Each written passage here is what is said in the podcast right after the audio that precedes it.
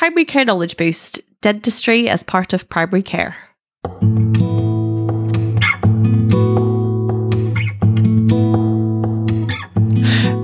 Welcome to Primary Care Knowledge Boost. We hope you're doing okay. Um, we have an episode for you about dentistry today. And just to explain how on earth we came to record this episode, um, we were talking behind the scenes really about interviewing members of the wider primary care team.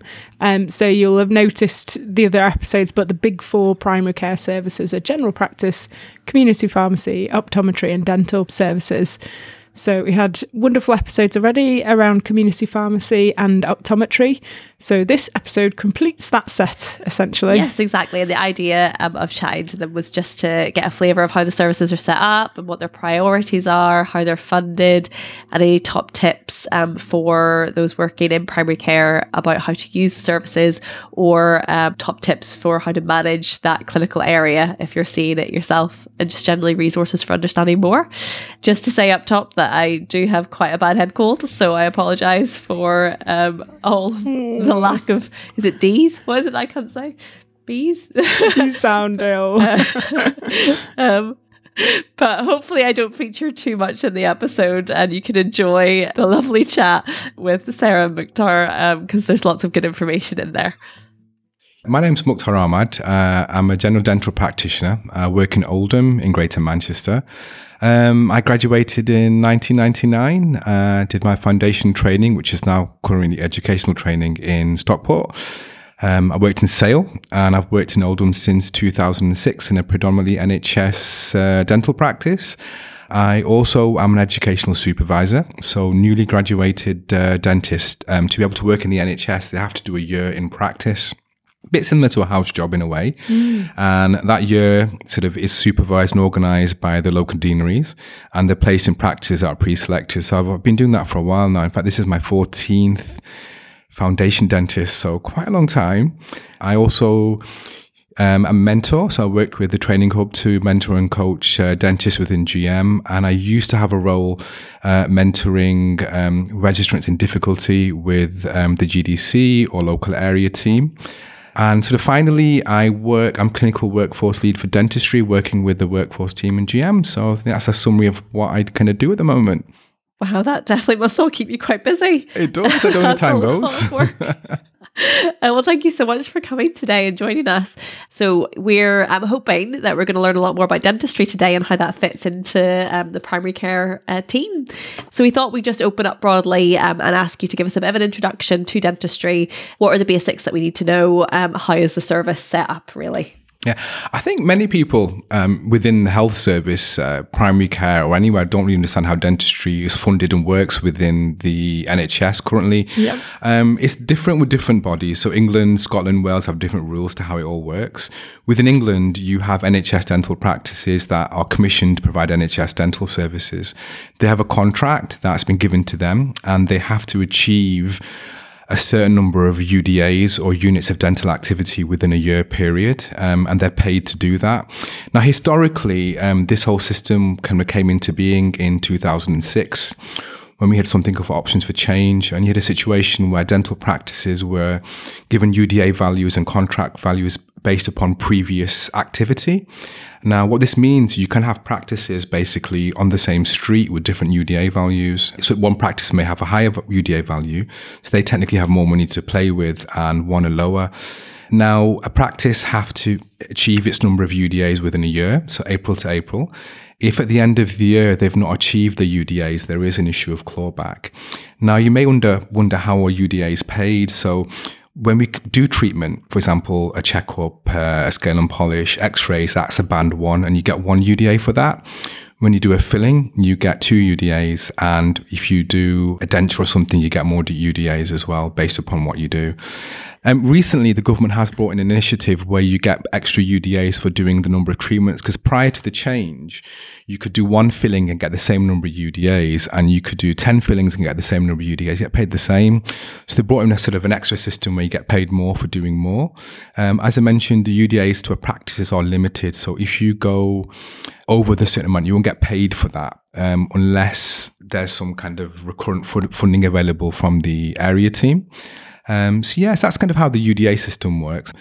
So that's kind of how we're paid and how we're remunerated. As I mentioned about clawback, at the end of the year, you've not achieved your required number of UDAs, there will be clawback where the money is taken off you.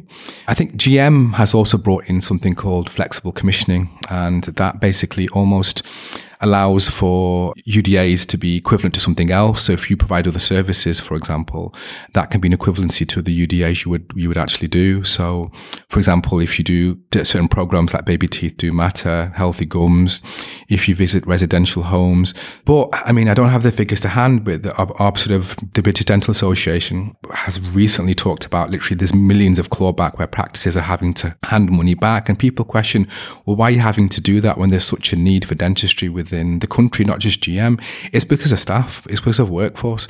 Practices struggle to attract dentists. There's a shortage of NHS dentists. We're struggling with nurses with COVID as well. So the issues and sort of challenges we face are relation to that. So practices struggle to get dentists in. Also the contract itself, which is undergoing reform and you know has been piloted recently, is challenging uh, as well. Um, within GM, there are some support mechanisms to allow you to kind of provide it slightly differently, um, which is helpful, I think.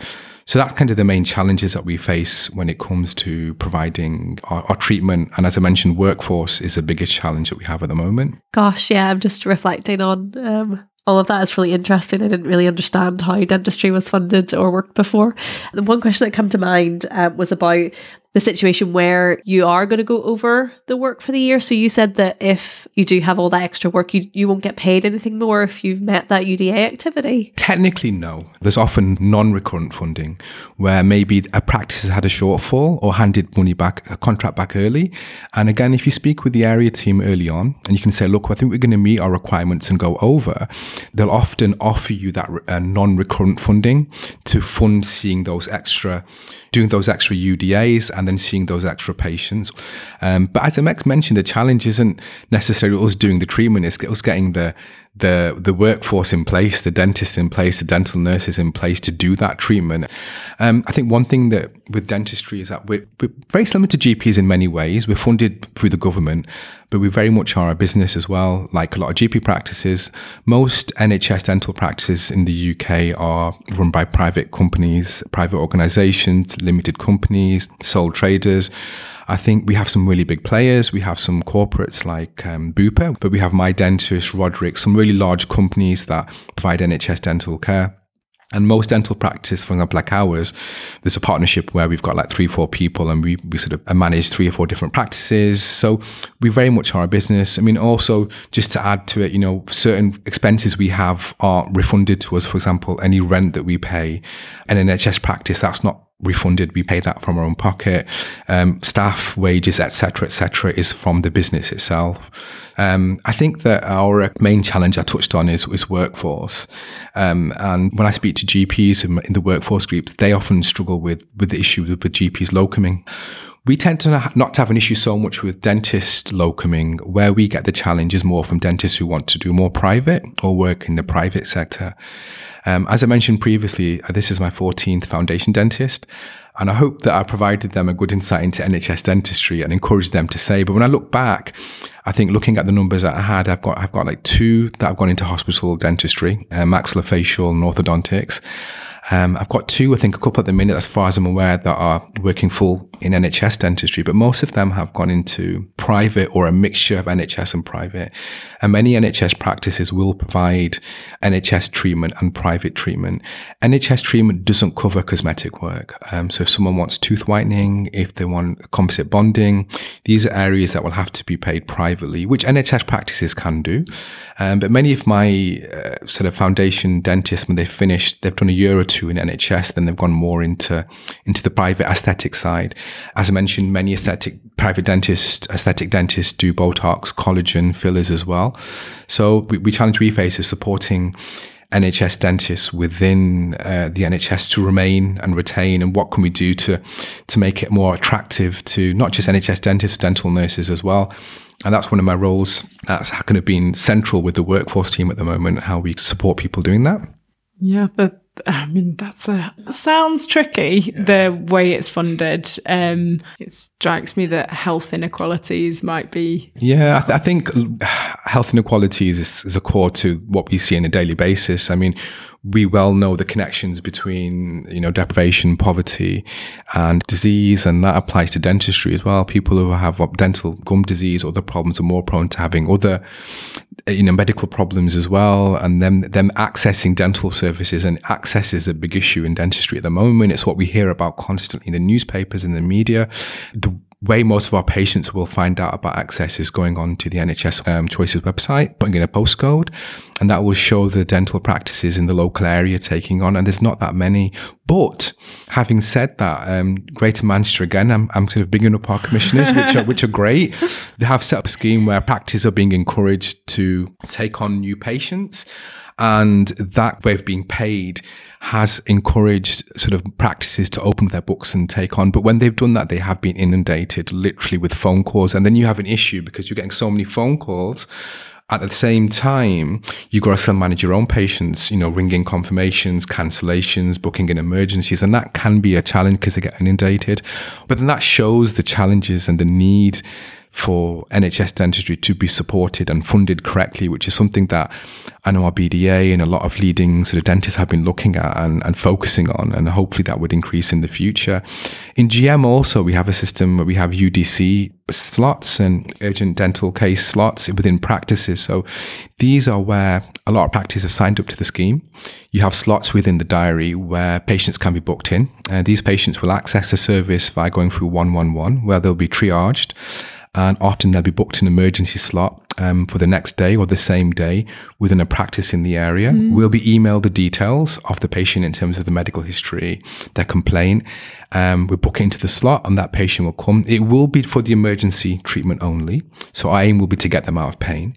And then technically they will have to go back and find another dentist. But it does, I help, I feel help alleviate the pressure that those patients will end up having to go to a&E or to having to pay private. So um, we find it to be a really useful slot. And then, you know, there is an option if a practice has capacity to offer those patients a place to stay on, which does happen. But I think, as I mentioned, the commissioners do seem to be looking at some other innovative ways for practices to take on new patients and increase the access.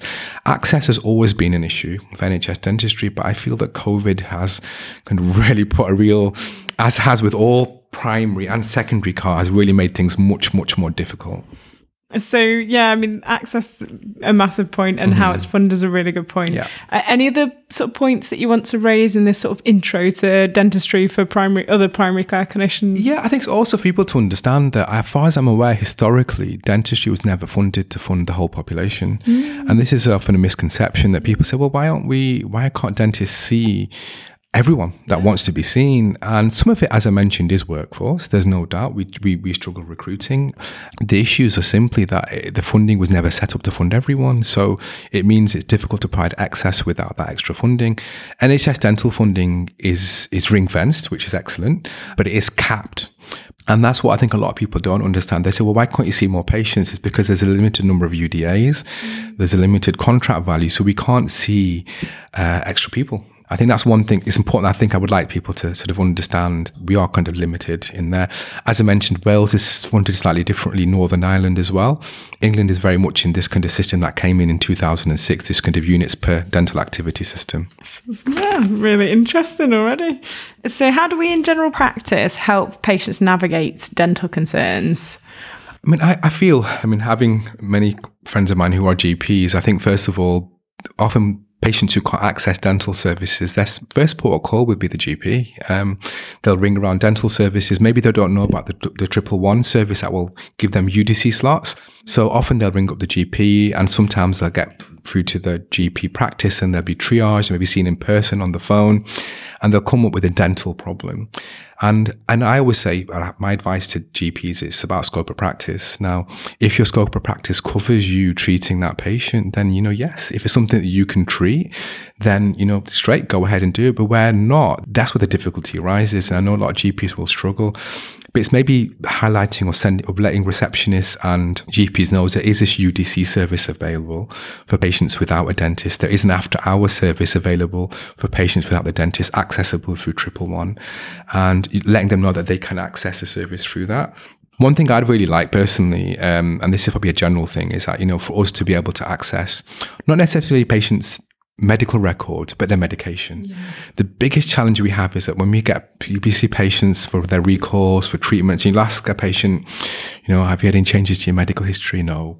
And when you, when you delve into it, you find out actually, you know, they've, they've started, they're on blood thinners, they're on, you know, bisphosphonates, there's 101 challenges, or the diabetes has been unstable for the last six months. Mm. And we, would love to be able to access um, that. But I think what would be useful is at the minute, if you want to speak to a GP for something or a query, we normally would email the practice.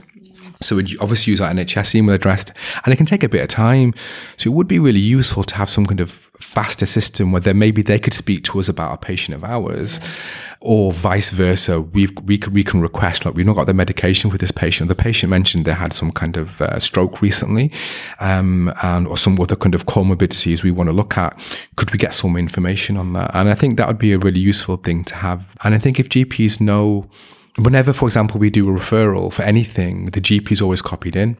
So it'd be useful for GPs maybe when they're doing certain referrals, whether it's relating to diabetes or other high blood pressure or comorbidities, um, if they could almost copy us in. So then we get a copy of that letter, you know, saying the patient has is going to be undergoing, you know, radiotherapy, and we're copy we're copied into that as well. So that'd be really useful to for us to access not medical records, but if it's simply the medication, mm. that would be great for us to be able to. But if we had a query, if we could, then could have, in a quicker way, contact the surgery. Obviously, we understand GP surgeries have a massive amount of pressure. Admin time is limited, but to be able to have that cross, yeah, we don't references, a, we don't. And yeah, I think I think that it's something that's always been promoted. I mean, many years ago when I, when I came to work in Oldham, it was 2006. We moved into one of the lift buildings, and one of the aims were that you can be working in a building where you had GPs, Optom, pharmacy, and it was you working closely together. And there, you know, there was uh, some work, but we live in a dig- digital age now. We don't need to work in the same building. We can still access each other. People can be in Edinburgh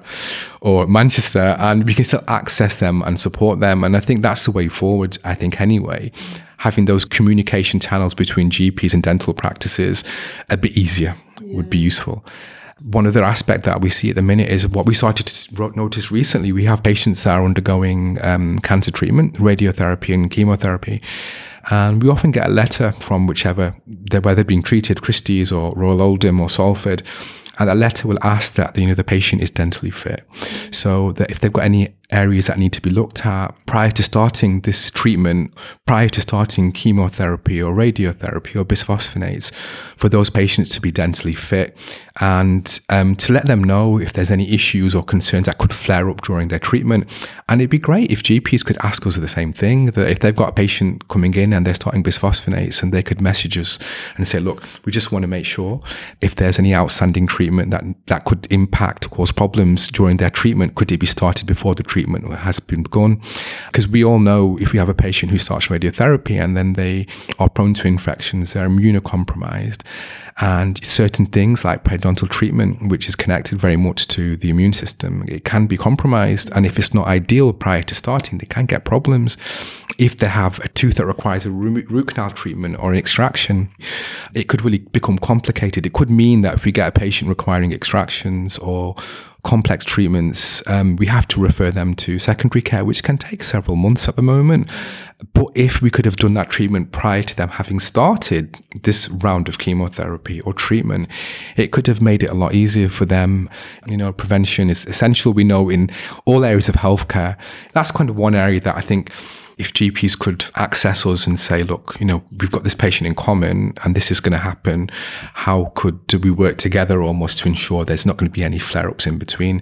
As I mentioned, you know, we get patients on all types of medication. And, you know, recently I had a patient, you know, start amlodipine and one of the side effects are that they can get swollen gums. And it was very unusual. This out of the blue, they had these rather unusual looking swollen gums. And so we emailed the GP and the GP looked into it and the medication was changed and it helped, you know, and it sort of, if we could imp- improve and increase communications, I think that'd be, that'd be really useful. Would it because um, I start bisphosphonates quite often. That sounds like it could be a decent amount of work. I say tell your tell your dentist. I leave it up to them. I think the first challenge is do they have a dentist, and yeah. they may not have a dentist. Yeah. Now I know that in Manchester they're very keen with the whole cancer sort of fellow. We've got a cancer fellow hopefully coming up quite soon.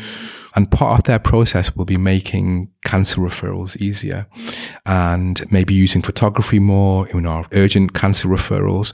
So maybe a future project could be looking at how we could streamline communication between GPs and dental practice. So if you have a patient who's due to start bisphosphonates, there's a system or method for you to contact the dentist and say, look, they're about to start it. Is there anything that I need to be aware of? Or there's anything could be done prior to them starting? Mm. Maybe something in the future could be a project looking at how we can get more access from GPs to dentists as well. Yeah, that would be fantastic. Um, I think just because we're talking about um, medication, I might just ask uh, if you have any advice for clinicians in general practice um, around specific medications related to dental work, because that question can come up quite often. I, I, think the medication question is can be a difficult one. To be fair, um, I mean, what we tend to use we, we use SDCEP, which is the Scottish guidelines, and it's a fantastic tool. It's an app. You can you got all the medications on there, and then you go into it and you link the side effects and contraindications. It takes you to the BNF, and you can utilize it that way. The SDCEP has also set up a lot of guidelines for patients on bisphosphonates, patients on anticoagulants, patients undergoing chemotherapy, radiotherapy, and it's quite a useful tool that we use regularly. But I think GPs can also access it. It's free online. Yeah. I mean, as I mentioned previously, improving communications between dentists and GPs is would be really useful, and it's more, I think, not just about medications, it's about disease and, and, disease control. So when you get a patient who's been recently diagnosed with diabetes or the diabetes is unstable, it's letting them know that it can have an impact upon their oral health, their gum disease, their gums, other problems can occur as well as I mentioned prior to this, bisphosphonates is a big one, to be fair. You know, the risks of osteonecrosis after an extraction. Again, if you've got the prevention in there first, if you've taken out those risky teeth, if you've done the root canals prior to them starting the therapy or prior to them starting chemo or radio, that can support it unfortunately, we do see a lot of general disease tying in with oral health disease as well. We see people who have heart disease often having higher rates of gum disease, and there's been a lot of studies and connections, which I, I won't I won't quote or name, that do see show connections between that. And social deprivation, they all come in hand in hand. You know, all those issues of poverty tie into people. Um, and you just mentioned there um, a little bit about diabetes, and yeah. prior to the um, the chat you had um, talked about that as well. Is there anything else that you want to raise or, or want GPs to know about diabetes and dentistry? So, again, I don't think this is necessarily just with GPs, but the nurses as well. Maybe if you have a patient coming in with diabetes, newly diagnosed, or sort of unstable, letting that patient know that, look, you know, you have to take care of your dental health, oral health, there's challenges. If you've not got a dentist, try and find one. If you have a dentist, let them know. Attend regularly, get your oral health checked when we when we treat patients with diabetes, for us, it's very much about prevention. As I mentioned, it's keeping the oral hygiene excellent. It's keeping on top of their gum health. I mean, hopefully they're diabetic, so their sugar intake is is controlled. It's not always the case, as we know, um, but then also making them aware that certain procedures that they may have to undertake, like extractions, put them put them at more risk of infection. If a patient is diabetic and the diabetes is managed and under control, then you know there's not really many issues. I mean, they are more prone to gum disease. The gum disease can be harder to treat. It's potentially it's, it's more of a problem in those patients who have uncontrolled diabetes or who haven't had it diagnosed. I mean, I have had cases where patients come in and looking at the signs and symptoms, we've asked them to go for a test to the GP, and it's we've actually managed to diagnose people as diabetic. Um, so we do see that side of it. Hand in hand will go their management of their diabetes. If they can get their di- diabetes under control and manage that, then often their oral health or their gum disease will will improve as well. Um, so, uh, just one thing that occurred to me when you were talking about the bisphosphonates um, is it a, a big deal if somebody starts it before talking to you?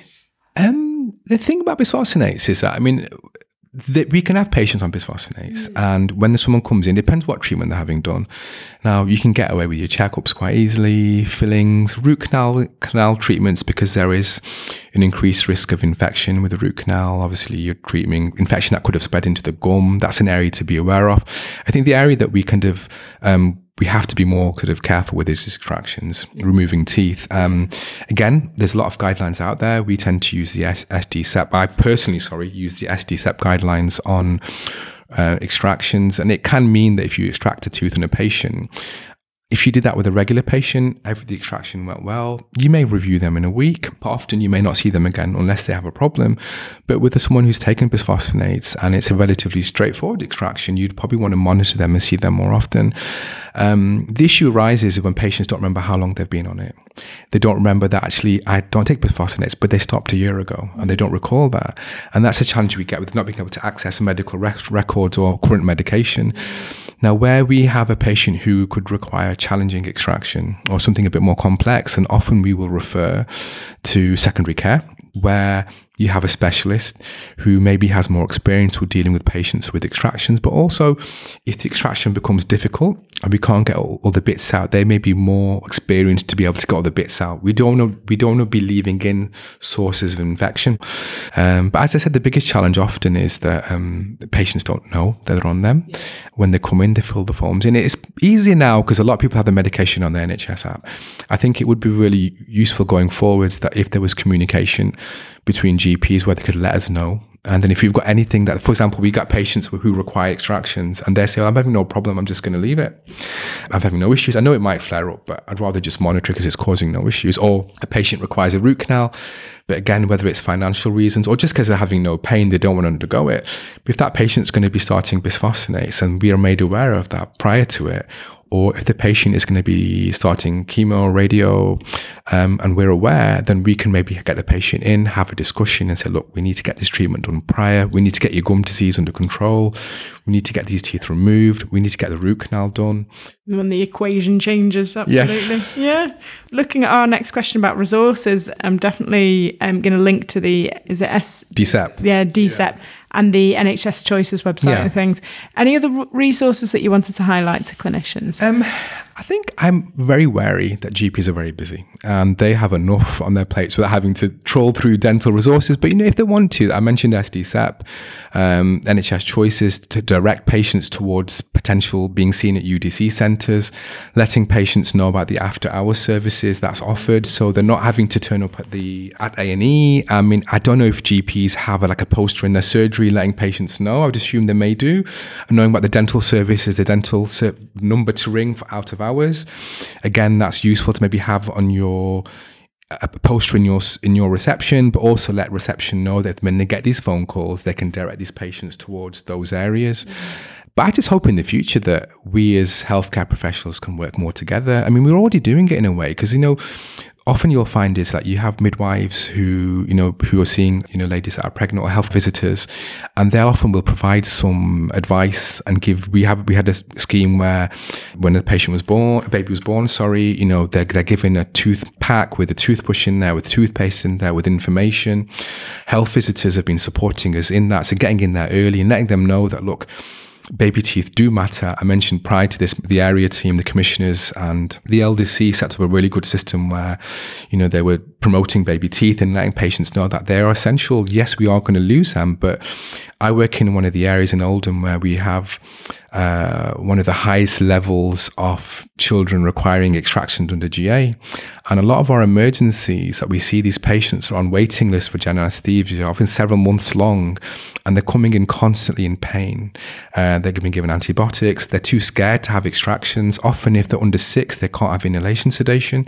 So they're in pain and waiting. And it's kind of, if you can get an early in these kind of communities and provide the basics of education um, and provide that kind of advice that look you know bottle advice you know when to give bottles when to sort of wean the child off a bottle tippy cups using glasses getting there early and let them know about prevention it's really useful and, and in the past the commissioners have worked with practices to allow them to open up their practices to children who don't have a dentist. Mm. Um, another scheme has been to patients who who have been recently diagnosed with cancer, um, a lot of practices, if they're rung by that patient, will often provide that patient with a dental appointment because obviously they may not have a dentist, they may not be able to afford private dentistry, which is totally understandable, and they don't have a dentist. What do they do? And they're about to start this cancer treatment or this treatment that could have a real impact if they have problems later.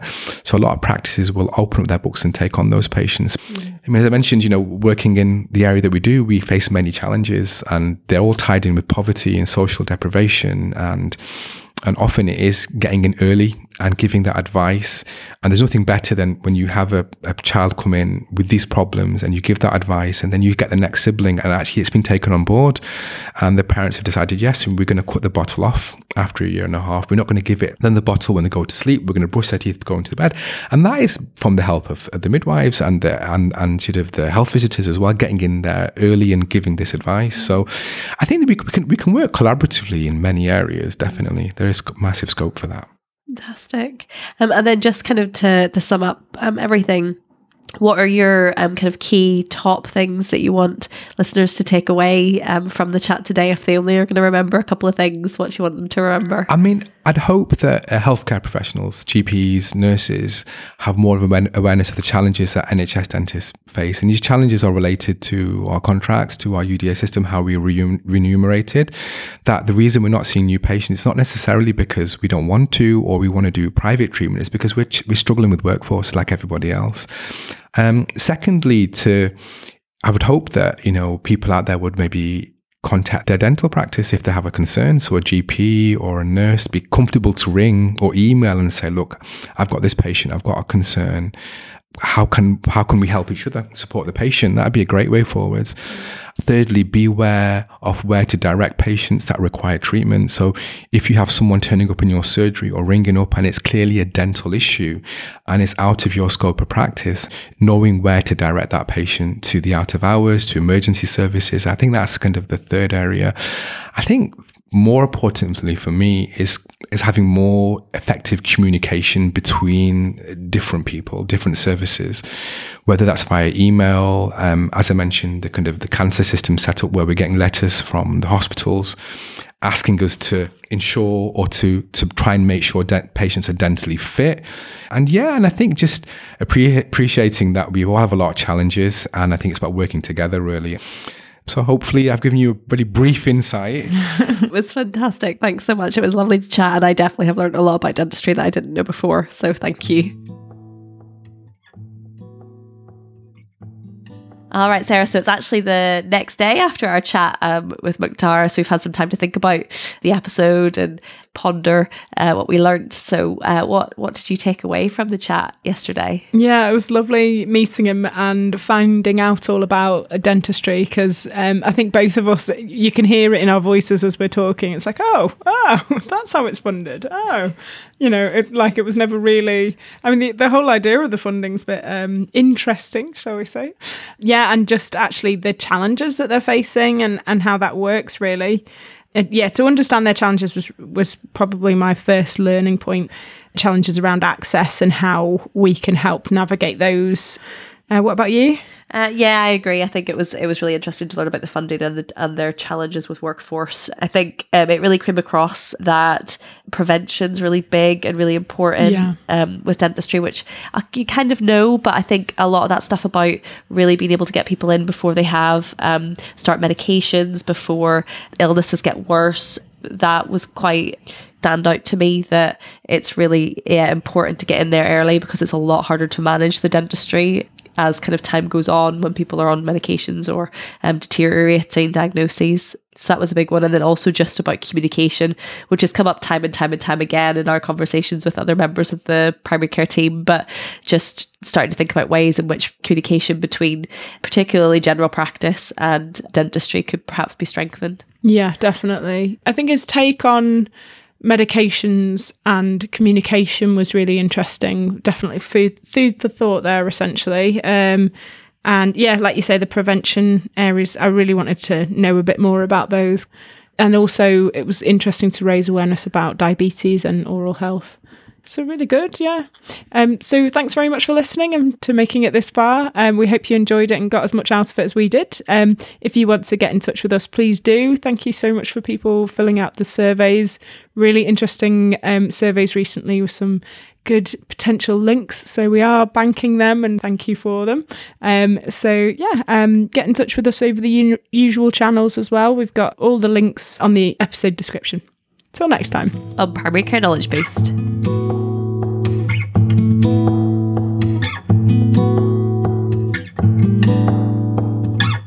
This podcast has been able to continue to date due to the support of GP Excellence, Wigan Borough CCG, Greater Manchester Training Hub, and the GP Fellowship Programme, as well as Greater Manchester Health and Social Care Partnership. Just a friendly reminder that these podcasts are for healthcare professional education and shouldn't be used for medical advice by the general public. They were recorded in 2023 Guidelines can vary by location as well as over time, so always check for up to date local and national guidelines before making treatment decisions. The content is based on our interviewees' opinion and interpretation of current best practice. It's your responsibility to use your clinical judgment before applying or relying on information solely from this podcast.